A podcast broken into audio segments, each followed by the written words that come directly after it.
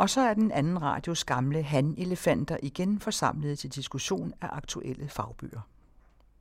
Det er Egon Clausen, det er Georg Metz, og det er mig. Jeg hedder Nikolaj Iforsen. Og øh, jeg er lige ved at sige, at det handler næsten stort set om krig, og i hvert fald kold krig og, og efterkrig i dag. Og jeg vil godt lægge ud.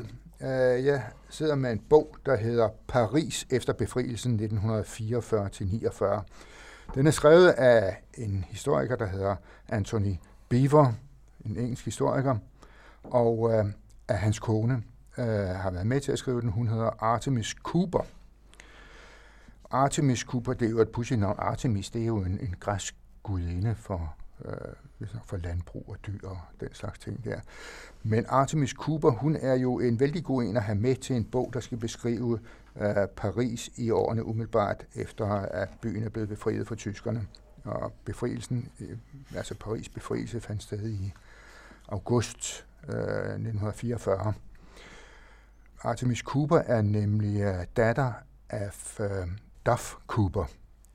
Og Duff Cooper, han har været engelsk minister under krigen, og så var han faktisk øh, Englands, eller Storbritanniens første ambassadør i, øh, i Paris i Frankrig, øh, efter at øh, Paris var, var faldet ud af, af nazisternes hænder, tyskernes hænder. Historien om Paris efter befrielsen, øh, det er en, ja, undskyld mig, en befriende god historie. Det er jo sådan, at øh, her, herhjemme i Danmark, der var der en øh, højstrætsafhør, tror jeg han var, eller var han veksiliers Henrikes, som sagde, at, øh, at det var et galehus.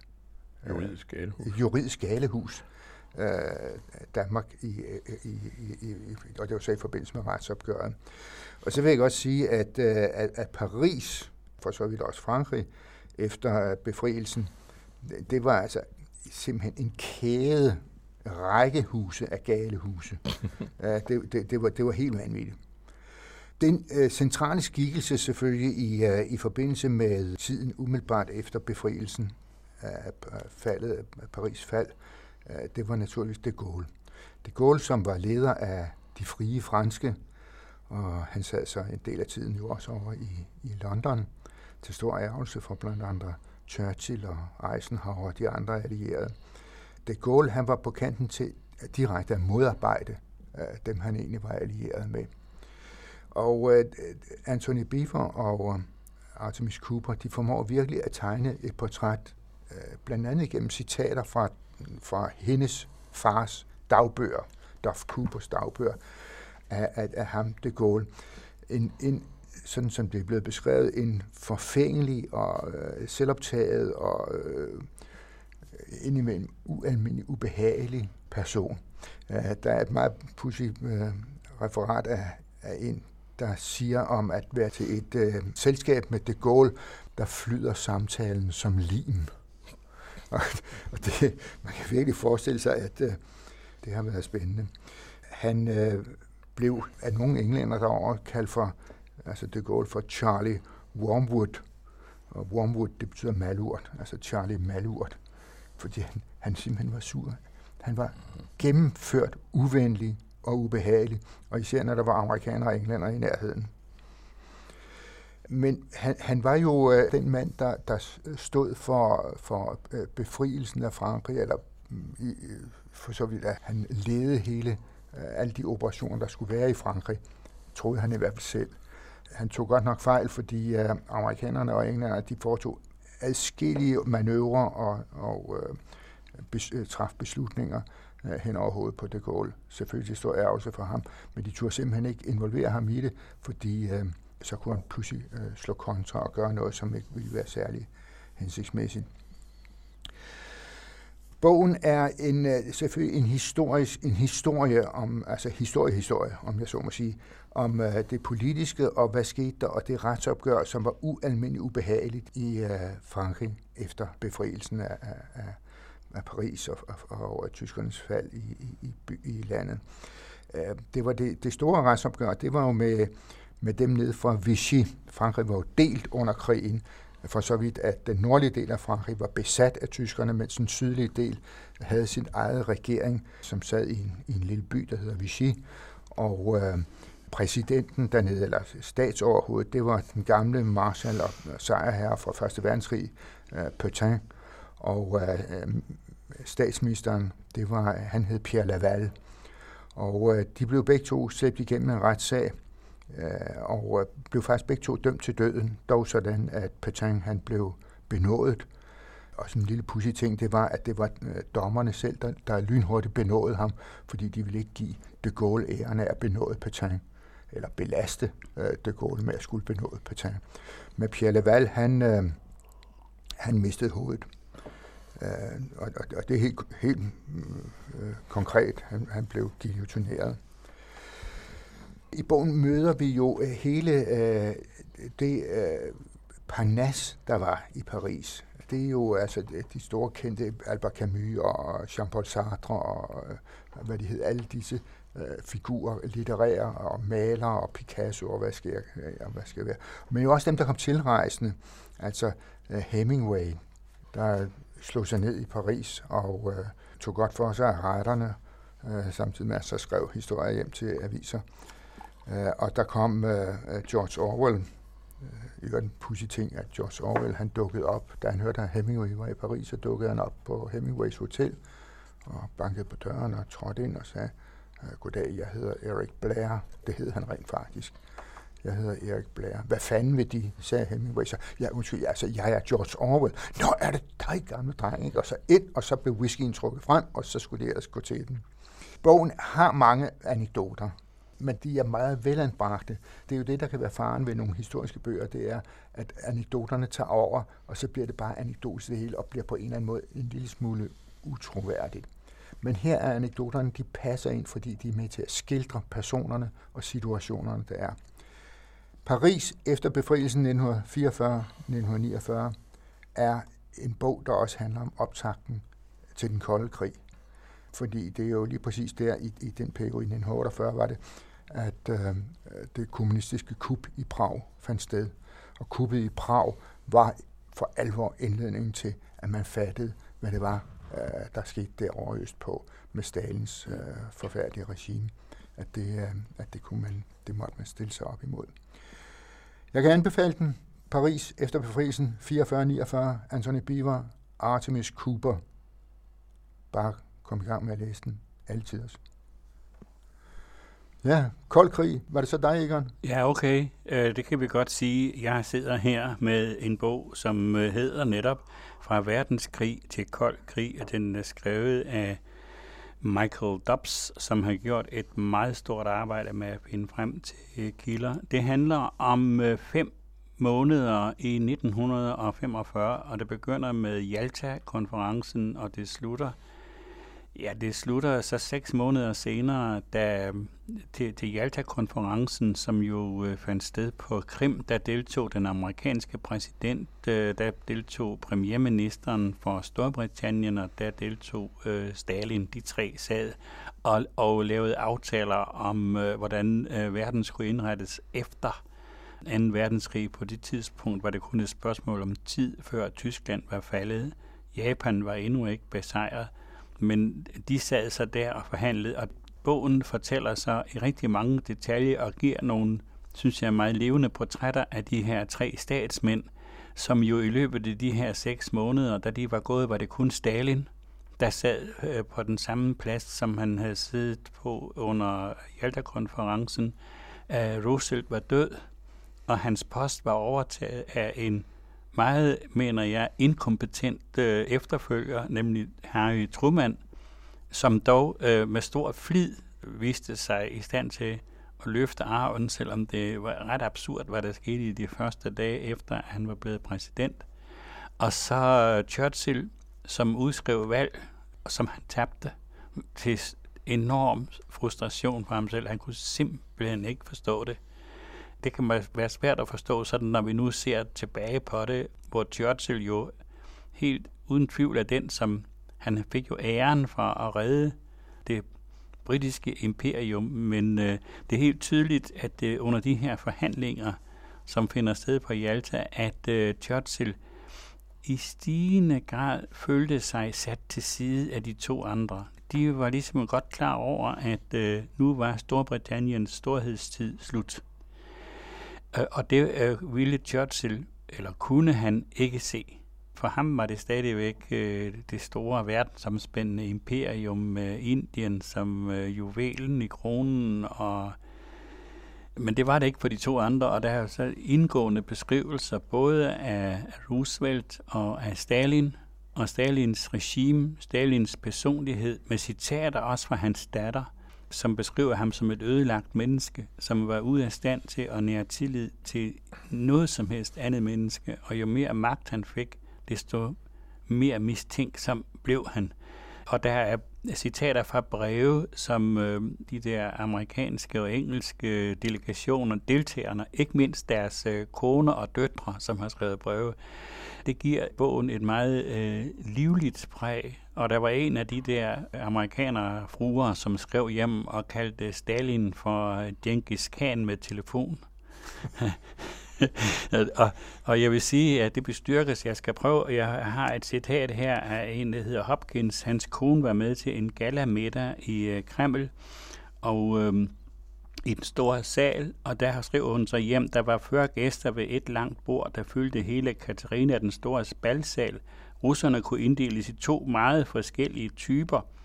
Den ene, den veluddannede, velklædte type, ofte med et lille overskæg og altid i uniform, og den store, fede, skumle type med griseøjne og lornet. Louise definerede dem som forpinte bøsser. De var klart i overtal. Det er skræmmende at forestille sig, hvordan de ville samarbejde med udlændinge. Og den slags øh, sådan meget beskrivende detalje er der rigtig mange af. Ja, jeg holder jo mest med Winston Churchill, og jeg synes, det var rigtig synd, at han tabte det der valg. Men Clementine, hans kone, da de sad der, og valget var tabt, og han var helt ned i den sorte kuldkælder, hvad han jo også var. Han havde jo også den, som han kaldte den sorte hund, altså en, en, øh, en, en stærk tendens til, til depressioner. Men der sad han så og var dybt deprimeret over, at det engelske folk havde vraget ham. Så sagde Clementine, det er måske alligevel det bedste for dig, Winston. det kan godt være, det var det. Han vandt jo så et senere valg. Men det her, det beskriver simpelthen øh, forhandlingerne der, og jeg vil sige, at med hensyn til udbruddet af den kolde krig, så var Winston Churchill den første, som mistede fuldstændig tilliden til Stalin. Og det, det skete især omkring Polen, hvor der jo under, under krigen havde der jo været en polsk regering, eksilregering med sæde i London. Og der var en stærk polsk øh, hær, som øh, ville have, at Polen skulle tilhøre den vestlige verden. Og de forhandlede frem og tilbage, og Stalin var overhovedet ikke til sinds at give sig en tomme. Han ville have det der, fordi han ville også fordi han, han ville have land og magt, men også fordi han ville beskytte det gamle Ruslands grænser imod. Flere gange har vi jo i historien, både Napoleon og hvem andre har jo trængt ind. Øh, ja, ja, også det.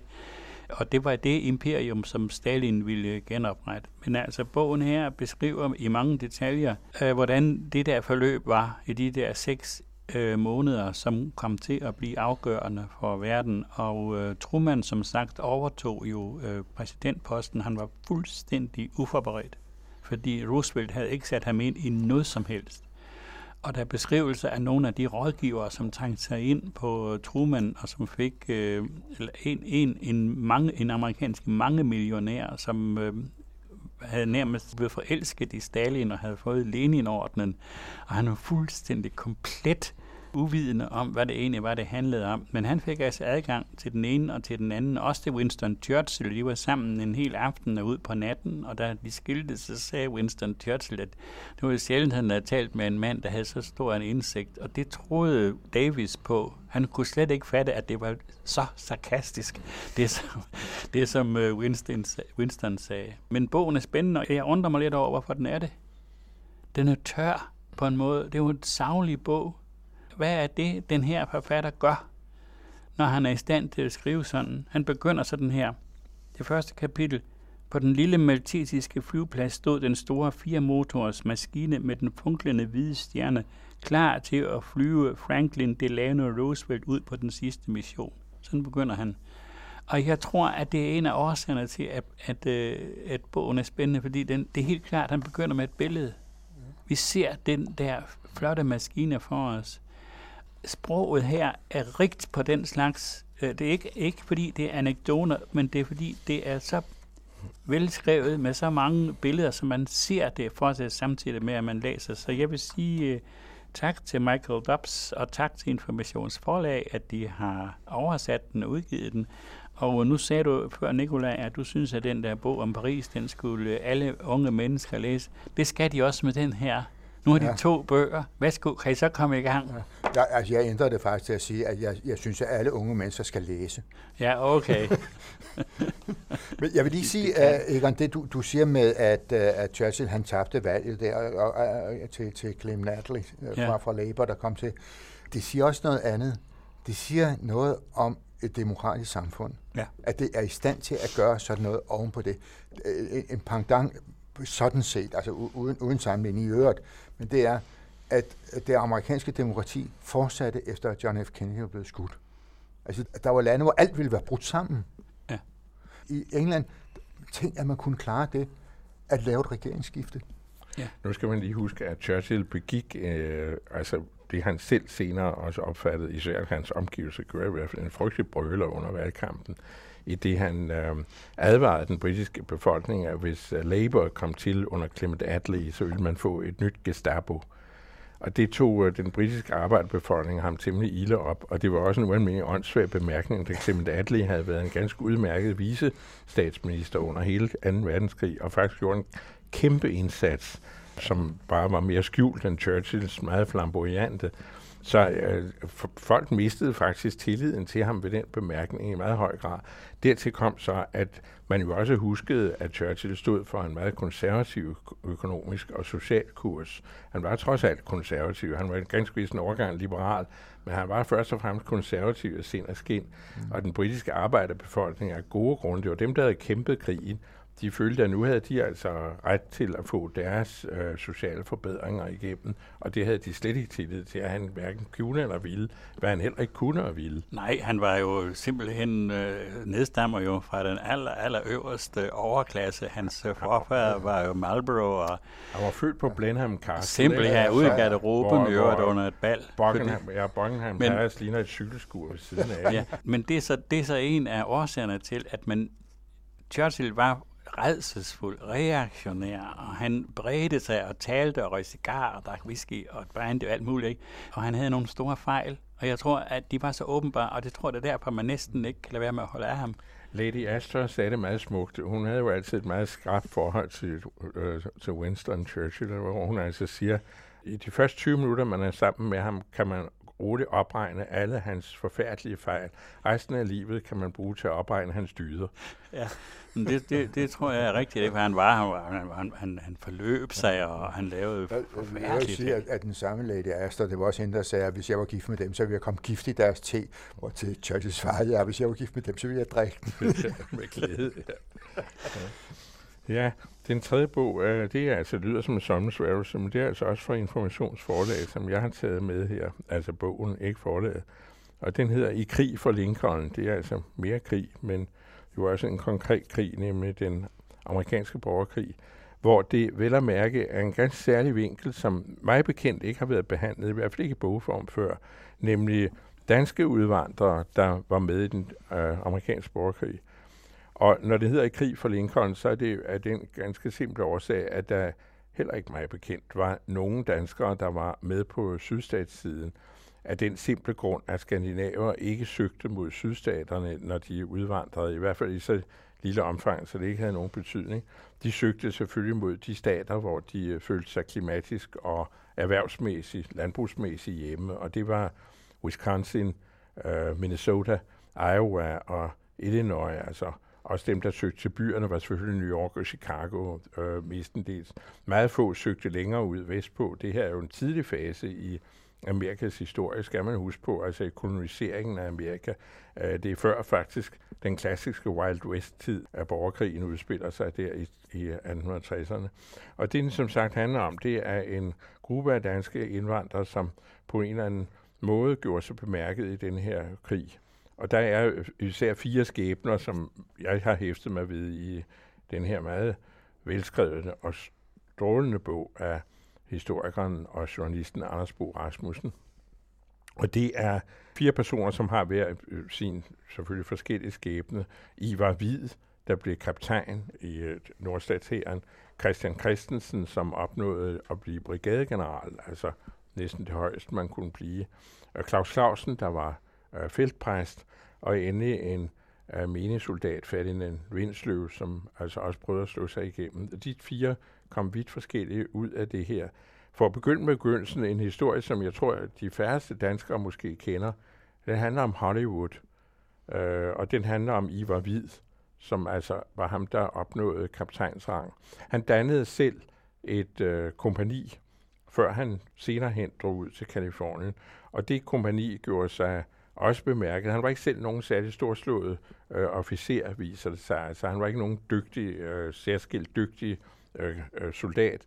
Og han må på et overtvis tidligt tidspunkt trække sig ud af det igen, men altså har deltaget og givet sin skærv i borgerkrigen, men må trække sig ud af det med gigt, på grund af gigt, alvorlig gigtsygdom, øh, som jo opstod de her frygtelige forhold i felten, den ubeskrivelige rejsesfulde forhold i felten.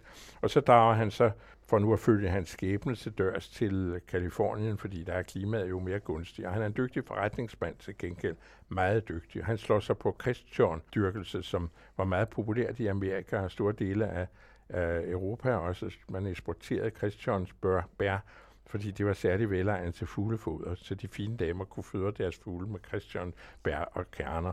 Og det tjente han en formue på, og Christian hedder Holly på engelsk og amerikansk.